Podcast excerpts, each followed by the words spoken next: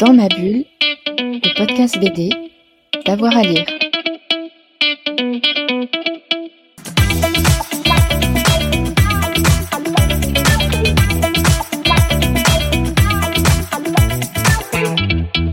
Bonjour à toutes et à tous et bienvenue dans Dans ma bulle, l'émission 100% BD avec avoir à lire. Aujourd'hui, notre podcast, eh ben, la fin d'année. On va vous en mettre euh, plein le sapin, plein dans les paquets cadeaux avec euh, notre euh, équipe qui est avec nous, Florian, donc Fred et puis David. Messieurs, bonsoir. Bonsoir. Bonsoir. Alors on va parler BD, hein, avec les BD qui vous ont séduit euh, dans l'année, des BD évidemment euh, à offrir euh, et euh, à partager. Et puisque ce sont les fêtes de Noël, il y a deux jolis coffrets pour euh, commencer. Ce sont euh, deux anthologies, Maxiplot et euh, L'Envol. Alors qui veut commencer? Eh ben j'y vais, c'est parti. Donc, alors c'est pas facile de, faire une sélection parmi toutes les belles bandes dessinées qu'on a pu découvrir et lire cette année.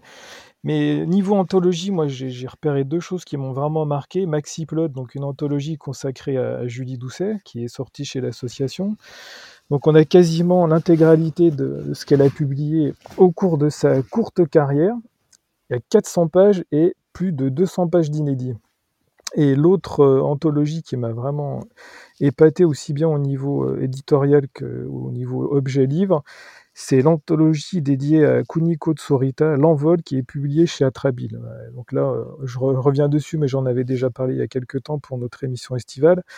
Kuniko Tsurita, elle a abordé de nombreux genres, la science-fiction, l'autobiographie, le récit et les dessins expérimentaux. C'est vraiment magnifique, beau, beau, beau coup de cœur. Ça, c'était les anthologies, donc euh, pour euh, les cadeaux. Il y a aussi euh, une année qui a été riche hein, en première bande dessinée. Vous en avez retenu deux. Le Grand Vide et René au Bois dormant. Alors René au Bois dormant, ça c'est un coup de cœur pour toi Florian. hein? Oui, gros coup de cœur. On en a pas mal parlé déjà euh, dans, dans l'émission, euh, puisqu'on a eu, euh, j'ai eu la chance de faire l'interview d'Hélène Usdin et je vous renvoie vers, vers, cette, vers cette interview. Et puis j'avais fait la, petite critique de René au Bois dormant, mais en quelques mots, vraiment René au Bois dormant, c'est, nous parle en fait à travers le rêve de, d'un drame qui a touché les Premières Nations canadiennes. Et euh, ce qui fait vraiment la force euh, de René au Bois dormant, c'est sa puissance graphique avec, euh, avec l'utilisation incroyable de, de la couleur. C'est la première bande dessinée d'Hélène Husdin, euh, qui est une dessinatrice déjà expérimentée en fait, mais qui ne s'était jamais aventurée dans, dans le domaine du 9e art. Et euh, l'œuvre a reçu le grand prix de la CBD, donc euh, reconnu pas que par moi, mais aussi par, par les critiques en général de bande dessinée. Courez voir cette, cette très très très bel album. Ouais, c'est très chouette. Et puis euh, il y a un autre, euh, une- un autre nom hein, qu'on va retenir, euh, qui a été un peu notre coup de cœur à tous les deux avec Fred, c'est Le Grand. Vide de Léa euh, Muriavec. Ah oui, pour moi, c'est vraiment une révélation. Alors moi aussi, j'ai pu, j'ai eu la chance de l'interviewer à Bulles. Vous pouvez aussi retrouver l'interview dans, dans ma bulle. Donc ça s'appelle Le Grand Vide. C'est publié chez les éditions 2024 et c'est vraiment spectaculaire, phénoménal, hyper dynamique. Et le thème, euh, l'angle général de l'histoire, c'est une réflexion autour de la mémoire et, du souvenir. Euh, ça se déroule dans une mégalopole tentacu- tentaculaire, tyrannique et oppressante, où si plus personne ne parle de vous, vous mourrez. Voilà, donc c'est un peu la ligne générale. C'est vraiment euh, magnifique. Donc je vous invite, pour moi, c'est un des gros coups de cœur de cette année. Grand, grand talent euh, euh, à venir et, à découvrir. On a aussi sélectionné pas mal de bandes dessinées plutôt liées à l'histoire. hein. C'est un trope en bande dessinée. On aime bien jouer avec euh, l'histoire. On va commencer avec Deux passantes dans la nuit de Patrice Lecomte. Oui, oui, oui, oui. En fait, c'est une BD en deux tomes, un diptyque dont le, le deuxième tome est sorti cette année, qui raconte l'histoire de deux jeunes femmes, Arlette et Anna, qui vont mener une errance nocturne dans euh, les rues du Paris euh, occupé de la Seconde Guerre mondiale, en fait. Donc, euh, une BD qui joue sur euh, la rencontre, puisqu'elles se rencontrent au cours de cette nuit, qu'elles se connaissent pas et qu'elles vont euh, ben, marcher ensemble pour euh, trouver des solutions à leurs problèmes, et aussi sur un graphisme très épuré, très qui joue beaucoup sur les aplats de noir, sur les couleurs, les couleurs un peu pâles pour refléter cette nuit étrange, et sur un Paris désertique qui est le troisième personnage de l'histoire. Donc cette BD, elle a été euh, écrite par euh, Patrice Lecomte et Jérôme Tonnerre et dessinée par Alexandre Coutely. C'est paru chez Grand Angle. Euh, avec un printemps de ce matin-là, alors là pareil, changement de décor et, bande dessinée tout aussi poignante, hein, ça t'a marqué, Florian. Oui, on part en Corée du Sud. Euh, je suis un grand militant en faveur de, Park Hoon-woong, qui est un auteur que j'adore. Je trouve que c'est un auteur exceptionnel euh, et euh, qui est complètement traumatisé par, enfin, qui interroge l'histoire de la, de la Corée du Sud au prisme des divisions en fait entre Corée du Nord, Corée du Sud. Et euh, Un printemps de ce matin-là, c'est sa dernière bande dessinée qui a été traduite cette année chez Rue de l'Échiquier et qui est vraiment une lecture assez éprouvante en réalité parce qu'elle est pas drôle du tout, puisque ça raconte euh, l'histoire. euh, donc on est sous la, en 75, donc la, Corée du Sud est une dictature et le dictateur Park Chung-hee est pas très populaire euh, et il va décider donc de faire arrêter euh, huit personnes euh, sous des prétextes un peu fallacieux, des gens qui sont bien intégrés, des instituteurs, euh, des chefs d'entreprise, etc., qui va les accuser d'avoir euh, collaboré avec le espionné pour le, régime de Corée du Nord, qui va faire un, semblant de justice et qui va euh, le lendemain les exécuter. Et en fait, il raconte l'histoire du point de vue des familles de ces de ces de, ces huit personnes. Et en fait, sur près de, de 400 pages, en fait, il nous emmène vers bah, toutes ces injustices en, Corée du Sud. Et euh, en fait, il, nous fait vraiment pleurer avec ces, histoires de, de, familles qui sont complètement brisées. En fait, il allait voir les les, les rescapés, la, la, famille, et, euh, et, il nous raconte en fait ces, destins complètement brisés par l'arbitraire de la dictature nord euh, enfin sud-coréenne pour le coup, pas, nord-coréenne, pour, pour des raisons qui sont qui, n'avaient pas lieu d'être. Mais c'est vraiment un très gros coup de cœur. Et puis, par contre, c'est vraiment un, un, vrai maître du dessin. On le compare pas mal chez, euh, chez la critique à, à, Tardy, pas pour le dessin, mais en tout cas pour sa, pour sa capacité à interroger l'histoire et, euh, et, sa vision assez critique ici de l'histoire de son, de son pays. C'est comme tout ce qu'il a fait, c'est génial et à découvrir cet auteur. Ouais, tu nous en avais en plus déjà parlé, hein, donc c'est vraiment une confirmation euh, pleine et entière. Euh, je voudrais qu'on évoque aussi la vie souterraine, euh, Camille Lavo Benito. Oui, c'est ça, la vie souterraine de Camille Lavo Benito qui est paru chez les, les requins marteaux. Alors, c'est le premier volet d'un triptyque qui est sorti euh, il y a quelques semaines, quelques mois, qui se déroule pendant la Seconde Guerre mondiale, où on suit les aventures, parce que c'est vraiment des aventures roc rocambolesques, d'un homme, d'un jeune homme qui travaille dans la pub et qui décide de s'engager dans, euh, la résistance. Euh, là aussi, c'est hyper dynamique et c'est surtout très, très, très, très documenté. Camille Lavo Benito, que j'ai pu interviewer aussi récemment, m'a raconté tout ça. Elle a fait un, énorme boulot de documentation aux archives, euh, auprès de particuliers. C'est très très beau, c'est rythmé. Et ce qui est vraiment intéressant dans, cette bande dessinée, c'est qu'elle s'affranchit complètement des codes habituels de la bande dessinée. Il n'y a pas vraiment de cases, des bulles, il n'y en a pas non plus vraiment. Le dessin, tout court sur la planche, c'est vraiment magnifique, c'est à découvrir. Elle a fait un, très très beau travail. Ouais, du, du, du, beau travail. On a ouvert une rubrique qui s'appelle Contemplation. Voilà, quand on a fait le petit briefing euh, tout à l'heure. Euh, dans Complantation, on va pas mal vous parler notamment de, de voyage. Et le premier, bah, c'est un beau voyage de Delphine euh, Panique. qui c'est qui veut nous, nous en parler? Et bah j'y vais, voilà. Un Allez, beau voyage. Ouais, c'est un beau voyage de Delphine Panique chez, chez Misma. Et c'est un très beau, une très belle lecture. Voilà, un beau voyage, une belle lecture. Là aussi, j'en avais déjà parlé, mais pour moi, c'est un, des titres marquants de cette année 2021, qui a un peu passé euh, sous les radars à, mon goût. Déjà par le format, c'est un, format à l'italienne, très très épais, mais très dense, mais très riche. Donc c'est un huis clos maritime euh, qui se déroule euh, sur l'océan. C'est très poétique. On a deux protagonistes principaux, le capitaine avec son mousse, et ils sont perdus en plein milieu de l'océan. Et autour de ça, il y a une histoire qui défile devant nous avec plein de références littéraires. Voilà, on a choisi la contemplation comme thématique parce que c'est très très contemplatif, mais euh, ça nous fait rêver, ça nous fait voyager. Euh, voilà, on découvre des, des, peuplades aux noms poétiques et chantants. Et, c'est aussi une histoire de confinement. Voilà, on en revient puisqu'ils sont confinés au milieu de l'océan avec pour seul horizon euh, l'imaginaire, le rêve et la poésie. C'est vraiment là aussi magnifique. Ouais, et puis alors on va parler, on va partir maintenant dans la forêt, en plein hiver, pour un western, sans parole. Alors là aussi, on est dans le contemplatif, mais pas que, hein, il y a quand même pas mal euh, d'actions. Oui. Euh, David, un petit mot sur euh, Dernier souffle de Nicolas Martin. Oui, tout à fait, Dernier souffle de, de, Thierry Martin, du coup, qui est, qui, est, qui, est, paru chez, chez Soleil dans la collection Noctambule. En fait, euh, Thierry Martin a voulu un peu sortir de sa zone de confort, comme on dit, et du coup, il s'est lancé dans l'expérience de réaliser une case par jour à publier sur Instagram.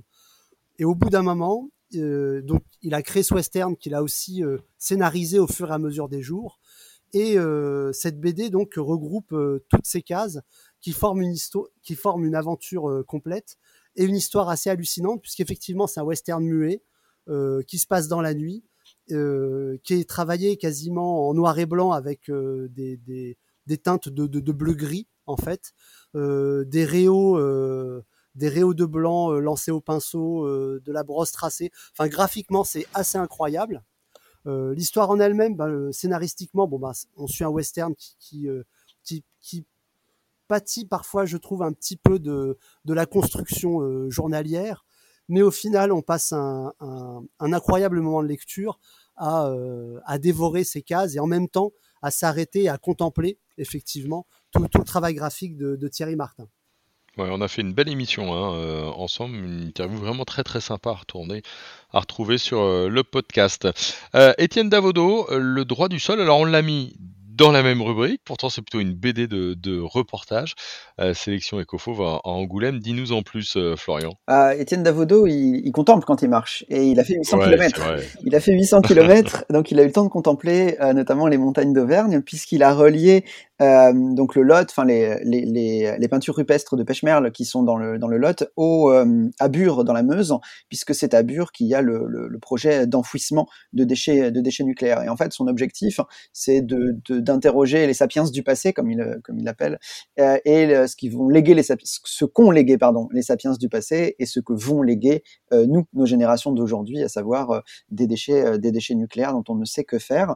Et donc Étienne Davodo, il a il a cette force d'être un formidable narrateur et il va convoquer au fil de sa marche un certain nombre de figures qu'il a pu interroger, pas pendant sa marche mais un peu avant, et qui vont expliquer un peu les enjeux notamment de, de, cet enfouissement, mais aussi pas que. Il va interroger euh, la, matérialité du livre, il va, il va se poser plein de questions un peu philosophiques euh, et, en même temps très concrètes.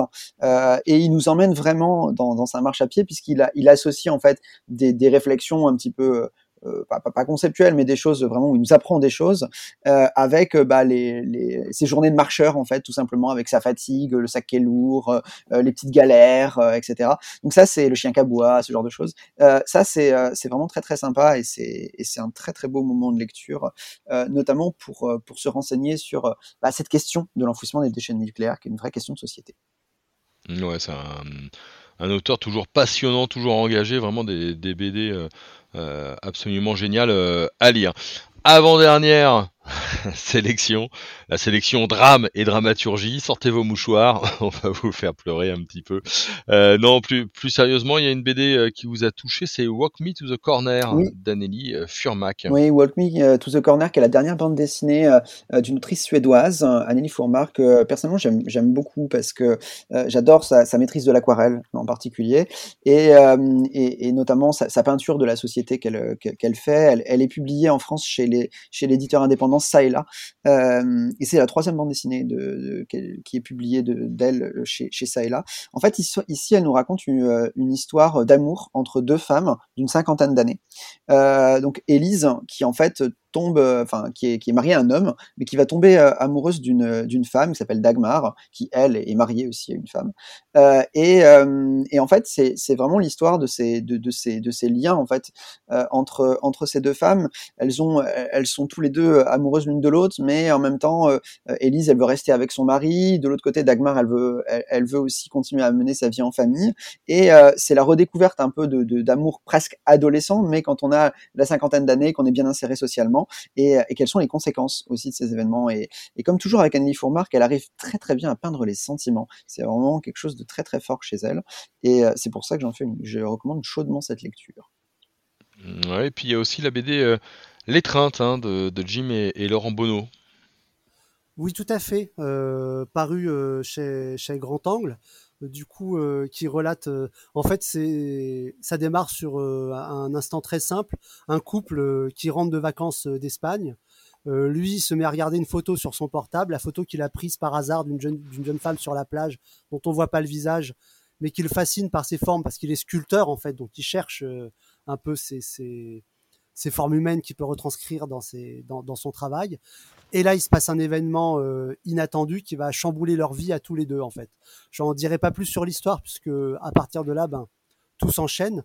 Et finalement, on est à mi-chemin effectivement entre le, drame psychologique, enfin que, que, va traverser le sculpteur Benjamin, et aussi la contemplation. Donc on, pourrait être à cheval entre cette catégorie et la précédente, puisque le, le, scénario de Jim et le dessin de Laurent Bonneau se, se marient pour créer ces ambiances parfois euh, qui s'étale sur plusieurs cases du regard qu'on porte sur une ville, sur une personne, sur un moment, sur un souvenir. Et euh, c'est ce qui fait un peu la force de cette BD, euh, construite aussi d'une manière assez particulière, parce qu'on avait parlé de ce qu'avait fait Thierry Martin tout à l'heure, dans le sens où Jim et, et, Laurent Bonneau travaillent ensemble dès le départ à construire au fur et à mesure cette espèce d'histoire d'immersion psychologique en fait dans la tête d'un homme euh, et euh, le, c'est assez passionnant de ces deux points de vue-là. Et le mode de création et euh, le résultat final, qui est un, une grande BD du coup qui fait quand même plus de plus quasiment 300 pages. vraiment un, très bel objet en plus d'être une belle BD. On termine avec la rubrique imaginaire avec l'épopée infernale, Émilie Plateau. là pour sourire, c'est vraiment bien. Oui, c'est drôle, mais en même temps, il y a un constat sur, le statut des autrices et des auteurs, donc c'est assez bien, c'est assez bien tourné. Donc «L'épopée infernale d'Émilie Plateau», c'est chez Misma, mais on aurait pu aussi l'intituler «Dans la peau d'Émilie Plateau». C'est une parodie des fameux, livres que vous avez tous lus étant jeune, quand vous étiez ado ou pré-ado ou même adulte d'ailleurs, les livres dont vous êtes le héros. Mais là, sauf que l'héroïne est la protagoniste principale, c'est Émilie Platou, l'alter ego de l'autrice bien réelle Émilie Plateau. Donc elle reprend tous les codes du livre dont vous êtes le héros, et ce qui est vraiment bien, c'est qu'il y a un côté ludique. Soit vous décidez de suivre à la lettre le livre dont vous êtes l'héros, donc vous, vous, sautez de, entre guillemets, de case en case et vous allez à la page 12, vous mourrez, vous revivez, soit vous le lisez vraiment comme un, un panorama du monde de la BD euh, actuelle. C'est parfois drôle et euh, acerbe, mais c'est ce que je disais tout à l'heure, ça interroge vraiment sur le statut des, des autrices et auteurs de BD c'est vraiment super bien ficelé. Alors moi, je l'avais découvert il y a quelques années sous la forme de fanzine, parce qu'Émilie Plateau a commencé à le publier sous forme de fanzine. Et là, je suis vraiment content de le voir abouti complètement en, livre, parce que c'est vraiment réussi. C'est drôle et en même temps, ça, questionne et ça interroge. Donc, euh, découvrez le, le monde de la bande dessinée et le dessin d'Émilie Plateau, vous serez réjoui totalement. Et alors, on s'est pas mal baladé hein, sur euh, cette émission dans les nationalités euh, et les pays. Et puis, euh, on va terminer par un comics avec Jonathan Hickman, hein, qu'on connaît bien, et Decorum. Oui, Decorum, c'est vraiment l'une de mes grosses claques comics de, cette année. J'étais un peu déçu ce soit pas sélectionné en Angoulême, d'ailleurs, parce que c'est vraiment un, album dont j'avais déjà conseillé la, lors de la précédente sélection, mais, mais j'y reviens à Noël si vous l'avez pas acheté, notamment pour vos lectures d'été, parce que, en fait, c'est une récit de science-fiction qui vraiment incroyable, euh, d'une ambition absolument folle en fait. On, on est vraiment dans, de, euh, dans, dans, un récit où on suit, on est, on est à deux échelles. Alors à l'échelle euh, de l'univers, on suit une sorte de traque interplanétaire menée par une église complètement totalitaire qui a servi d'autres d'autres populations. Et puis à l'échelle individuelle, on va découvrir une jeune femme qui s'appelle Néa, qui, qui coursière en fait et qui va livrer des colis particuliers assez assez dangereux, notamment pour payer les frais engendrés par la cryogénisation de ses proches frappés par une espèce de maladie qu'on ne sait pas soigner au moment, au moment du récit. Ce qui séduit avant tout dans Décorum, c'est euh, la force graphique et la différence. En fait, chaque, chaque chapitre a une, un graphisme qui est différent. On passe de la couleur en noir et blanc euh, et, et, vraiment on a des pattes graphiques vraiment assez, euh, assez étonnante. Ouais. Et ce serait un diptyque. Donc là, c'est le premier volume, mais on, on, a déjà, on a déjà annoncé une forme de suite euh, donc de, cette, de cet univers, puisque visiblement aux États-Unis, ça a l'air de plutôt pas mal marcher. Ouais, Jonathan Hickman est vraiment un, des grands auteurs hein, de comics euh, américains euh, qu'on adore. Bon, bah là, on a de quoi quand même euh, faire des cadeaux et se faire des cadeaux. Merci beaucoup à tous les trois. Merci beaucoup. Merci. Voilà pour Dans ma bulle, bah, c'est terminé pour euh, aujourd'hui. Évidemment, si vous avez un conseil, vous pouvez nous laisser un commentaire. N'hésitez pas à vous abonner, ça vous permet d'avoir la petite notification à chaque fois qu'on a un nouvel épisode. Et en ce moment, on a des nouveaux épisodes très très régulièrement, voire quasiment euh, tous les jours. On va vous souhaiter de bonnes fêtes et puis évidemment, on se retrouve très vite sur Dans ma bulle. Bonne journée à tout le monde. Dans ma bulle, le podcast BD, d'avoir à lire.